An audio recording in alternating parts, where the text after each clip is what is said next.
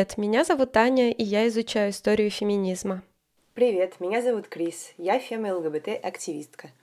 Привет, меня зовут Маша, я книжная обозревательница и создательница телеграм-канала «Женщина пишет».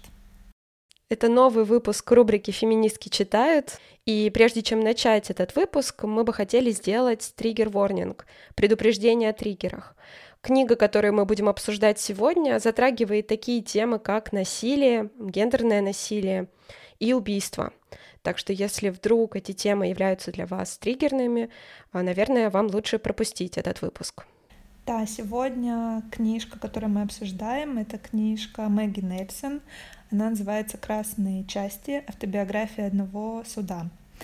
А, для русскоязычных читательниц и читателей имя этой американской писательницы открыло независимое и очень этим подкастом любимое издательство No Kidding Press. Первая книжка Нельсон на русском языке вышла в 2019 году. Это были синеты, и она была посвящена увлечению Нельсон синим цветом. Затем в этом же издательстве вышли «Аргонавты», главная тема которых уже знакомство и любовные романтические отношения Нельсон с трансгендерным художником Гарри Доджем. И вот последняя новинка, которую мы сегодня обсуждаем, это как раз «Красные части». А, сначала я расскажу в общем про прозу Нельсон, какие у нее есть особенности, потому что а, эти характеристики очень важны для того, чтобы читать ее книги, чтобы в них э, влюбиться, чтобы они стали частью вашей книжной полки. Очень важно понимать несколько аспектов.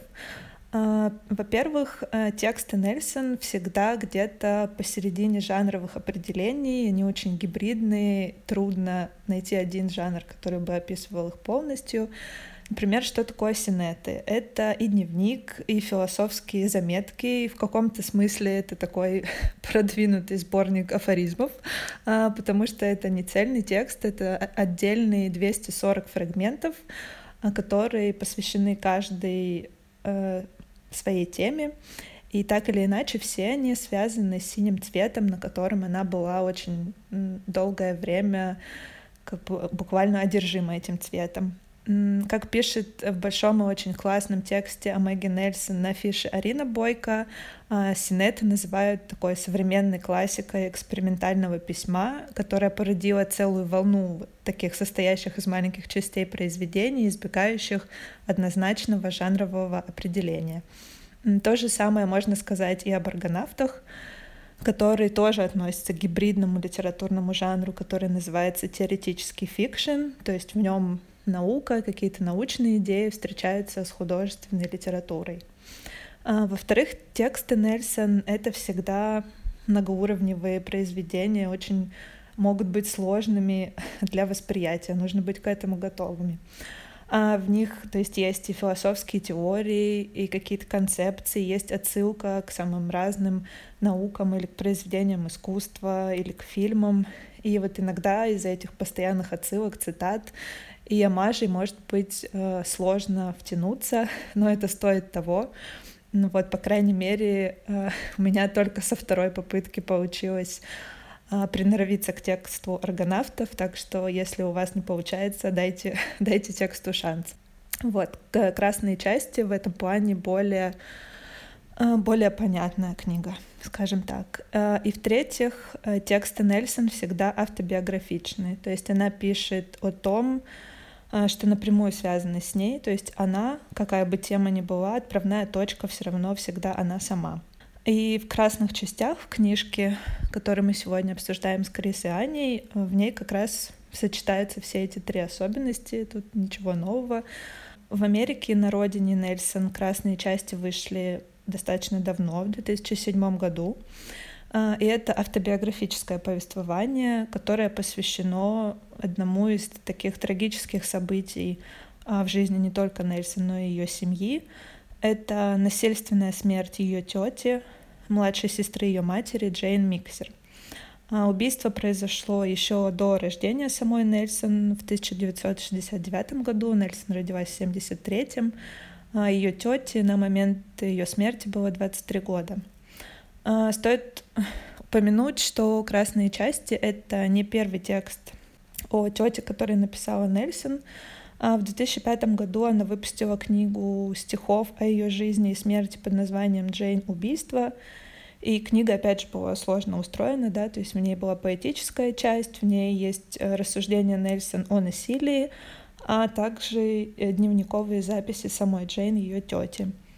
И если вот эта книга первая, да, Джейн была таким, э, ну, если так можно сказать, сознательным творческим актом, то есть она шла к ней несколько лет, у нее специально была цель написать книгу о смерти своей тети, о том, что с ней произошло, то «Красные части» — это такое э, незапланированное произведение, написанное по воле случая. Э, дело в том, что убийство Джейн было в статусе нераскрытого 36 лет, то есть не было Э, никаких э, зацепок, кто ее убил, по какой причине, что вообще произошло. И какое-то время журналисты, там, исследователи считали, что она стала жертв, одной из жертв там, серийного убийцы, мичиганского маньяка, но доказательств этому не было, и дело просто было висяком, как говорят. И вот спустя почти четыре десятилетия, да, в 2014 году, накануне выхода вот этой книги Джейн, э, матери Нельсон позвонил детектив и сказал, что вот они там провели новый анализ ДНК, который помог обнаружить подозреваемого человека, э, мужчину, который вообще никогда не значился в списке их подозреваемых по этому делу. Вот. Но у них есть весомое основание думать, что это он. И чувство, которое испытала в этот момент Нельсон, да, мать ей тут же перезвонила и рассказала про это, они тут же включились э, в это дело. Э, в этот момент, этот момент, как бы узнавание то, что дело на самом деле приобрело какой-то новый оборот, э, заставили ее написать еще одну книгу про Джейн и, собственно, про хронику этого суда, который происходил над единственным подозреваемым по этому делу. Вот что она пишет, Нельсон в предисловии. Суд над подозреваемым состоялся в июле 2005 года. Походив на заседание, я почувствовала сильное желание зафиксировать все детали прежде, чем меня поглотит тревога, горе, беспамятство или ужас. Преобразовать себя или свой материал в эстетический объект, который составил бы партию, пришел на смену или воспрепятствовал унылой немоте, не позволяющей ни вспоминать, ни выражать. И вот после суда я обосновалась в совершенно чужом городе и записала свою версию этой истории, пребывая в распаленном, сосредоточенном и порой отчаянном состоянии ума. Когда я писала эту книгу, у меня была одна цель — позволить событиям судебного процесса, моего детства, убийства Джейн и самому акту письма разделить единый момент в пространстве и времени — а, вот, а, на этом моя такая обычная вступительная речь о книге и о Мэгги Нельсон заканчивается. И теперь, Аня и Крис, попрошу вас поделиться вашими впечатлениями, что бы вы хотели обсудить в первую очередь. Я бы хотела еще сказать пару слов о том, почему Мэгги Нельсон, да, решила написать э, книгу на эту тему, как вот Маша уже сказала, а, сначала она написала книгу «Джейн. Убийство», «Джейн и Murder», в 2006 году она была опубликована на английском языке, Затем вот э, была книга «Красные части», 2007 год, а позже она написала еще одну книгу, которая называется «The Art of Cruelty», 2011 э, год, «Искусство жестокости», наверное, так мы можем перевести это название. И вот э, я слушала подкаст э, с Мэгги Нельсон, это французский подкаст, который называется «Ля пудре», э, его ведет Лорен Бастид, всем советую. Этот подкаст выходит на французском, но интервью с англоязычными гостями выходит на английском, так что мы оставим ссылку, вы тоже можете его послушать, если вдруг вам будет интересно. И вот как раз там, в этом подкасте, Мэгги Нельсон говорила о том, что именно вот эти три как бы ее работы стали таким а, для нее способом если можно так сказать, проработать эту травму. И вот э, как раз в этом интервью она говорила о травме, да, что э, убийство Джейн стало травмой а, для ее семьи, в первую очередь, э, вообще, да, для всех членов семьи. Мне кажется, даже в тексте «Красных частей» она про это а говорит о том, что ей казалось, что э, вот эта боль, горечь, страдания, убийство Джейн и ее смерть не были должным образом как бы прожиты в ее семье, и ей хотелось написать, писать об ее истории для того, чтобы а, как бы прожить эту травму, проработать ее. Но это была травма не только для как бы ее семьи, это была травма для нее лично, хотя она еще, да, действительно не родилась, когда произошло это убийство. И в какой-то степени вот ее работа над этой историей, над историей Джейн а, в первой книге Джейн. Убийство в книге Красные части, и затем уже а, более такая теоретическая работа вот искусство жестокости, которую я не читала, но я читала про эту книгу, они стали таким как бы способом для нее пережить это все, прожить это, проработать, разобраться с этим. И, может быть, пару слов нужно сказать про вот эту книгу «Искусство жестокости». Мне, кстати, кажется, она не переведена на русский язык. Это моё, мой перевод названия, поэтому, э, может быть, она будет переведена иначе, когда она будет переведена. А в этой книге она э, напрямую исследует репрезентацию жестокости и насилия в культуре, э, в искусстве в первую очередь. И она задается вопросом о том, почему искусство, которое транслирует жестокость, насилие, поддерживает таким образом культуру насилия, почему оно вызывает в нас интерес, любопытство, почему оно нас завораживает. И, может быть, еще пару слов, почему э, название красной части, как вот вы поняли это название? Честно скажу, я не поняла, так что я буду молчать и слушать. Э, я не знаю, я подумала, что ну, красный цвет, э, цвет ассоциирующийся, возможно, для нее с насилием, э, и, соответственно, красные части это просто связано да, с распоротым телом Джейн, которое она видит на фотографиях, или, или просто вообще, которое она видит, если она видит мертвого человека, там, над которым было совершено насилие. Но в книге действительно это не очень хорошо объясняется, а, и есть момент, да, в, который, в котором а, она после другого убийства, убийства своего, а нет, не убийства, после смерти, да, после смерти своего отца, она решает э, почитать, э, вспоминает статью какой-то своей старой преподавательницы с религиозными взглядами про о Евангелии и она решает ей позвонить э, в таком вот состоянии, а, возможно, э, не знаю, потерянности или тоски. Вот она звонит своей преподавательнице, спрашивает, просит ее передать ей статью, э, прислать ей статью, которую она написала, потому что она забыла название. И преподавательница отвечает, лучше прочитайте, а не прочитать ли вам лучше красные части. Вот, после этого она пытается понять, что это за красные части. Может быть, это какая-нибудь, э, какой-нибудь момент в Библии, э, может быть, э, там это еще что-то, может, можно это какая-то отсылка, и так и не находит ответа. Так что мы, как читатели, в общем-то, тоже в таком примерно положении. То есть мы можем представить себе какие-то, может быть, у нас есть личные тоже ассоциации, которые мы можем связать вот с этими словами красной части, да, ну, в общем, в любом случае, мне кажется, что это вполне себе может отсылать, да, вот к теме насилия, кровь, э, красная части, значит, что-то распоротое или, не знаю, разделено на части, то есть что-то страшное. Но, с другой стороны, да, если перед чтением этой книги ты не знаешь, о чем эта книга, то мне кажется, что можно и не догадаться, что она о насилии.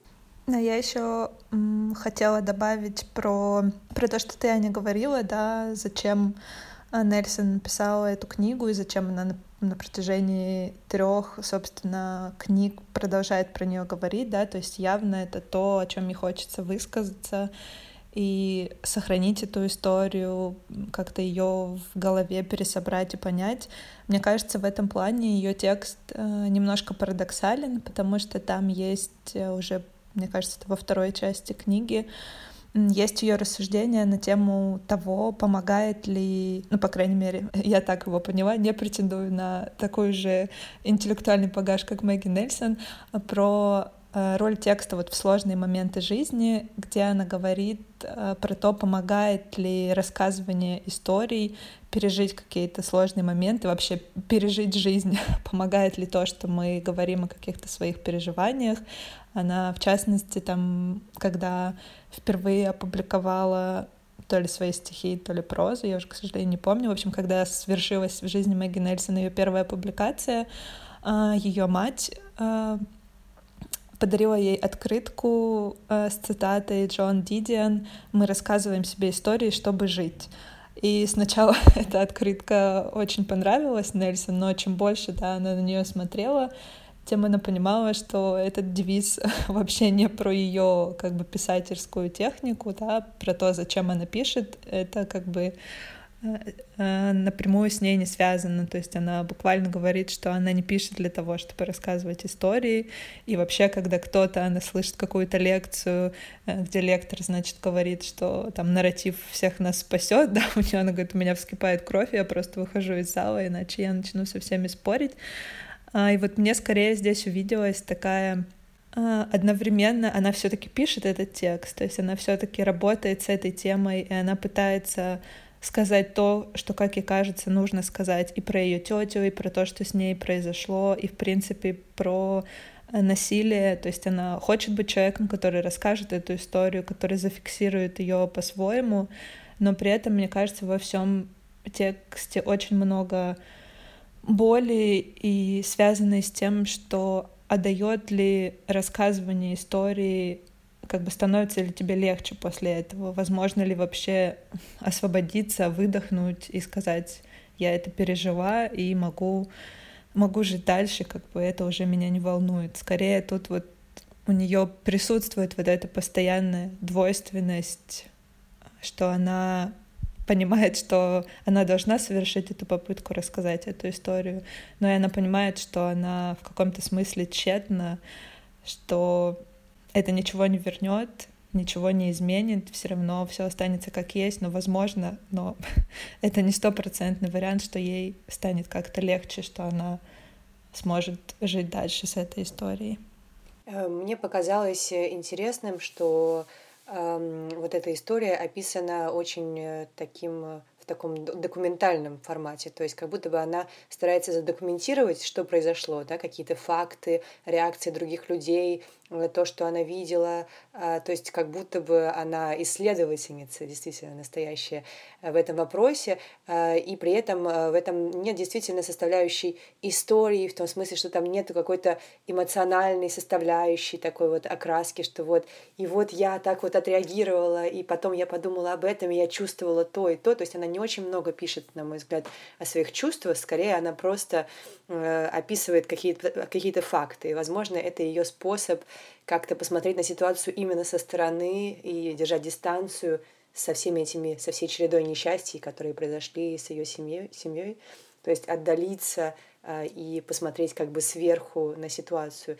Вот это мне показалось очень таким интересным способом все это описывать и одновременно очень смелым, потому что мне кажется, что довольно сложно описать. Но с другой стороны, возможно, это может быть тоже каким-то какой-то защитой, да, и каким-то способом проработать э, вот эту вот ситуацию. Ну да, ну то есть э, она прям очень глубоко копает в эту историю и как будто проводит какое-то такое социологическое исследование над историей своей собственной семьи. Я вот как раз у меня немножко другое отношение к этой книге. Мне показалось, что она, наоборот, для Нельсон очень такая личная и эмоциональная.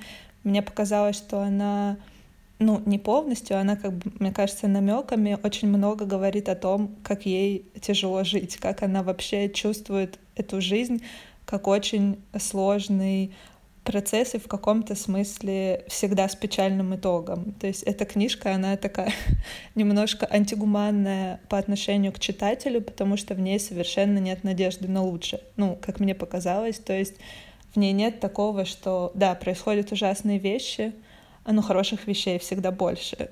Такого я здесь, э, такую мысль я здесь точно не вычитала. Мне кажется, эта книга — это попытка вот найти ответ на такой вечный вопрос, а зачем мы, в общем-то, живем, если в мире так много страданий, если в конце мы все равно умрем, и вообще происходят настолько ужасные вещи, что твоя 23-летняя э, тетя должна погибнуть э, без каких-то вообще на это причин таким ужасным способом зачем это вообще происходит с людьми. Мне показалось в книге очень много такого личного отчаяния, которое она, возможно, не хотела слишком подробно транслировать, но какие-то абзацы были, мне кажется, настолько полны вот этой грусти и неизбежности того, что жизнь — это боль, и как-то вот мне кажется, что эта книга она во многом, да, конечно, про суд, э, документацию произошедшего, документацию того, что происходило с ее семьей все это время, но иногда в этом тексте прорывается вот это отчаяние самой Нельсон,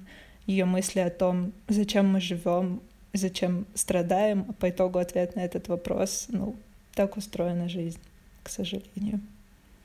Для меня эта книга в первую очередь была пронизана страхом, мне кажется, э, предчувствием насилия, воспоминаниями и мыслями о насилии и смерти, и вообще насилием.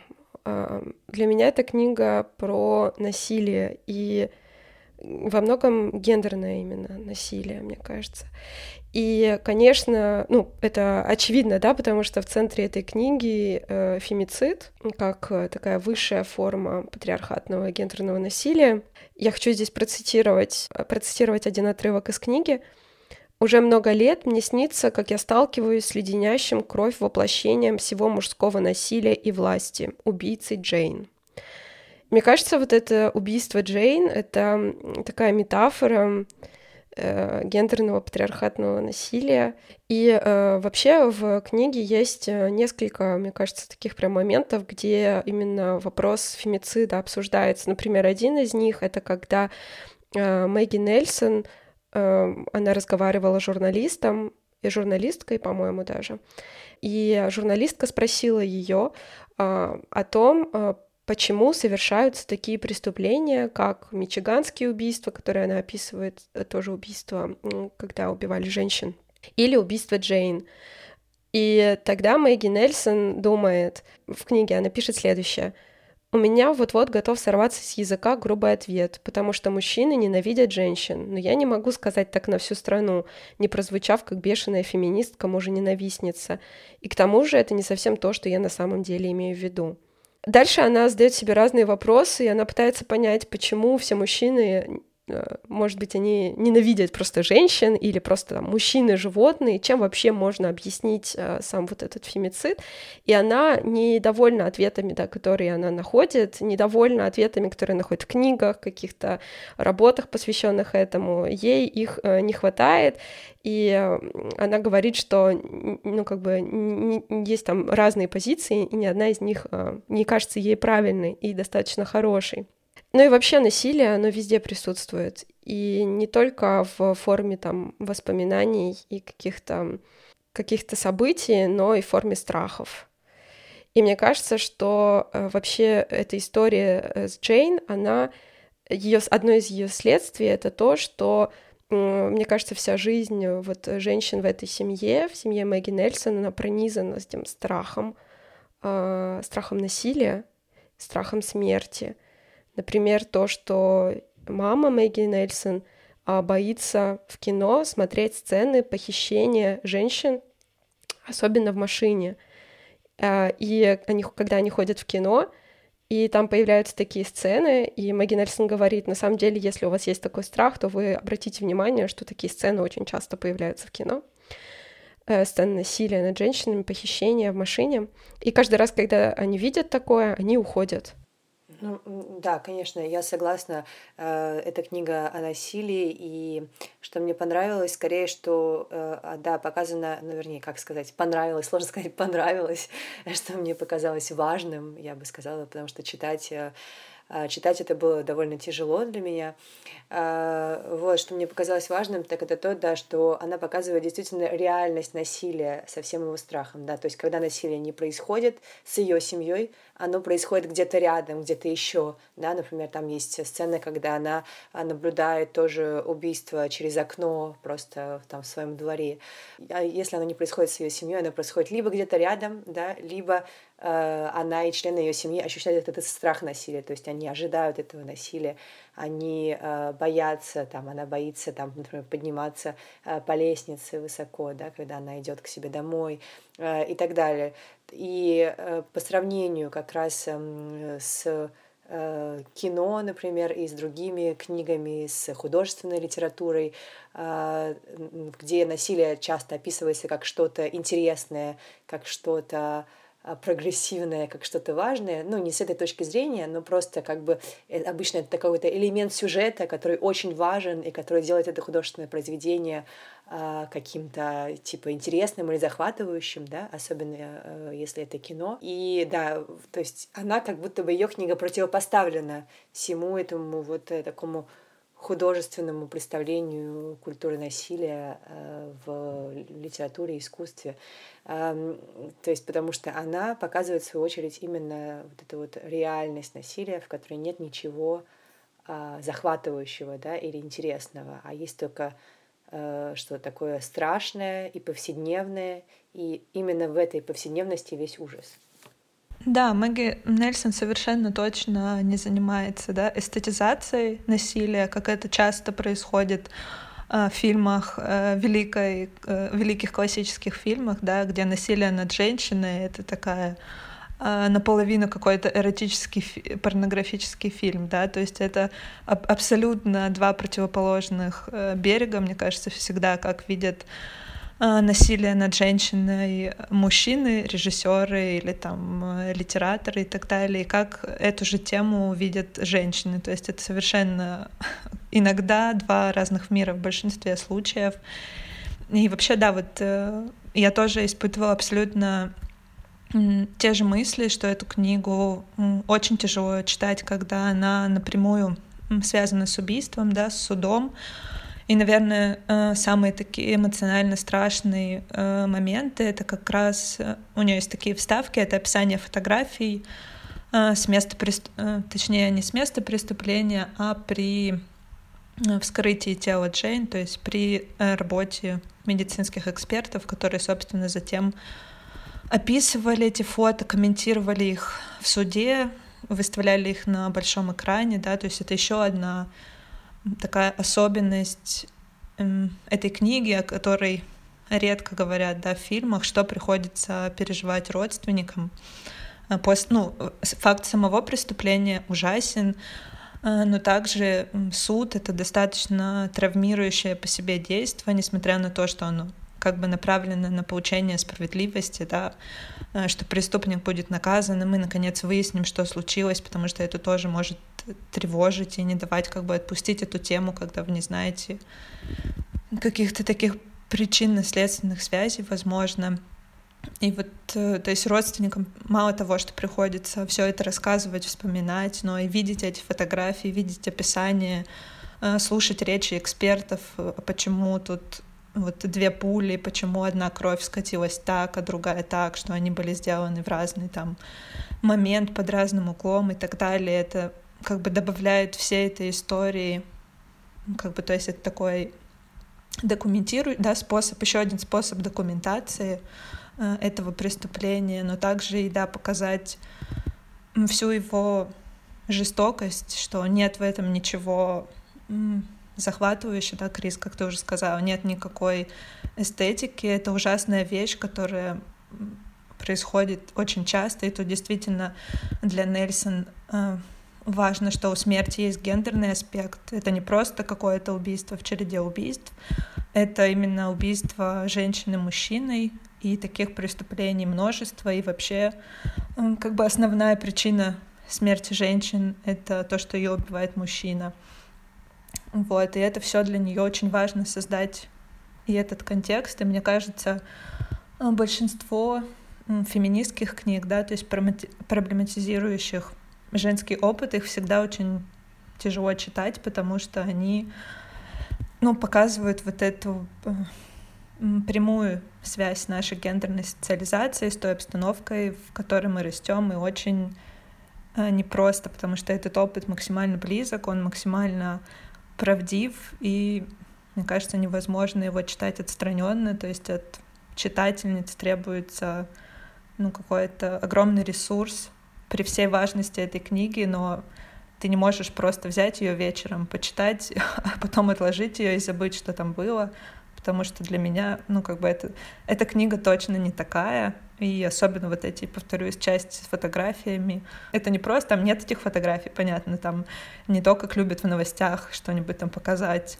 кровь, тела и так далее. Это именно описание и простые выводы, ничего как бы там супер-мега драматичного, но в этих как бы простых э, выводах кроется весь этот ужас как произошедшего, что невозможно легко прочитать как бы и отпустить. Да, я согласна, что вот э, как раз моменты, где описывается фото фотографии Джейн, это были самые сложные моменты. Я помню, что я даже перепрыгивала какие-то кусочки текста, потому что я не могла их читать. И еще хотела сказать про насилие, немного добавить. Мне в какой-то момент показалось, что вот эта вся ситуация суда, Э, она пишет, что э, там были почти все мужчины. То есть все свидетели почти по делу были мужчины. Все время говорили мужчины. И там была, по-моему, одна женщина-свидетельница по делу, которая как раз обнаружила тело Джейн.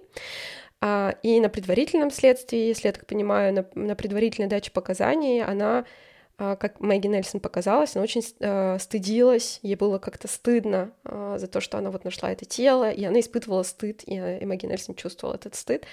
И потом в суд она не пришла, если я не ошибаюсь, и там были одни мужчины.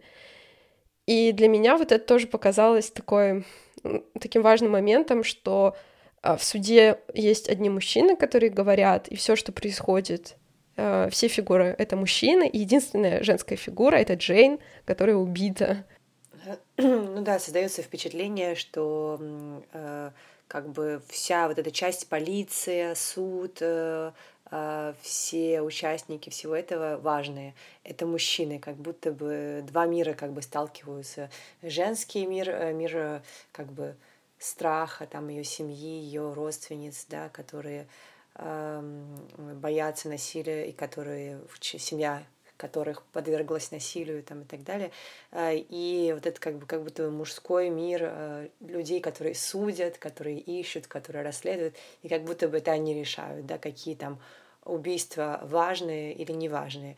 Э, и в том числе там есть, затрагивается момент э, и расовый тоже, да, там описывается, что вот они, полиция склонна скорее исследовать пропажу э, белых девушек, да, а не афроамериканских девушек, или там вот она тоже наблюдает в какой-то момент убийства там во дворе, там через окно, она наблюдает насилие, тоже там, по-моему, речь идет о там белых каких-то мужчинах, которые совершают насилие по отношению к человеку, другого происхождения, по-моему, азиатского, я не помню точно.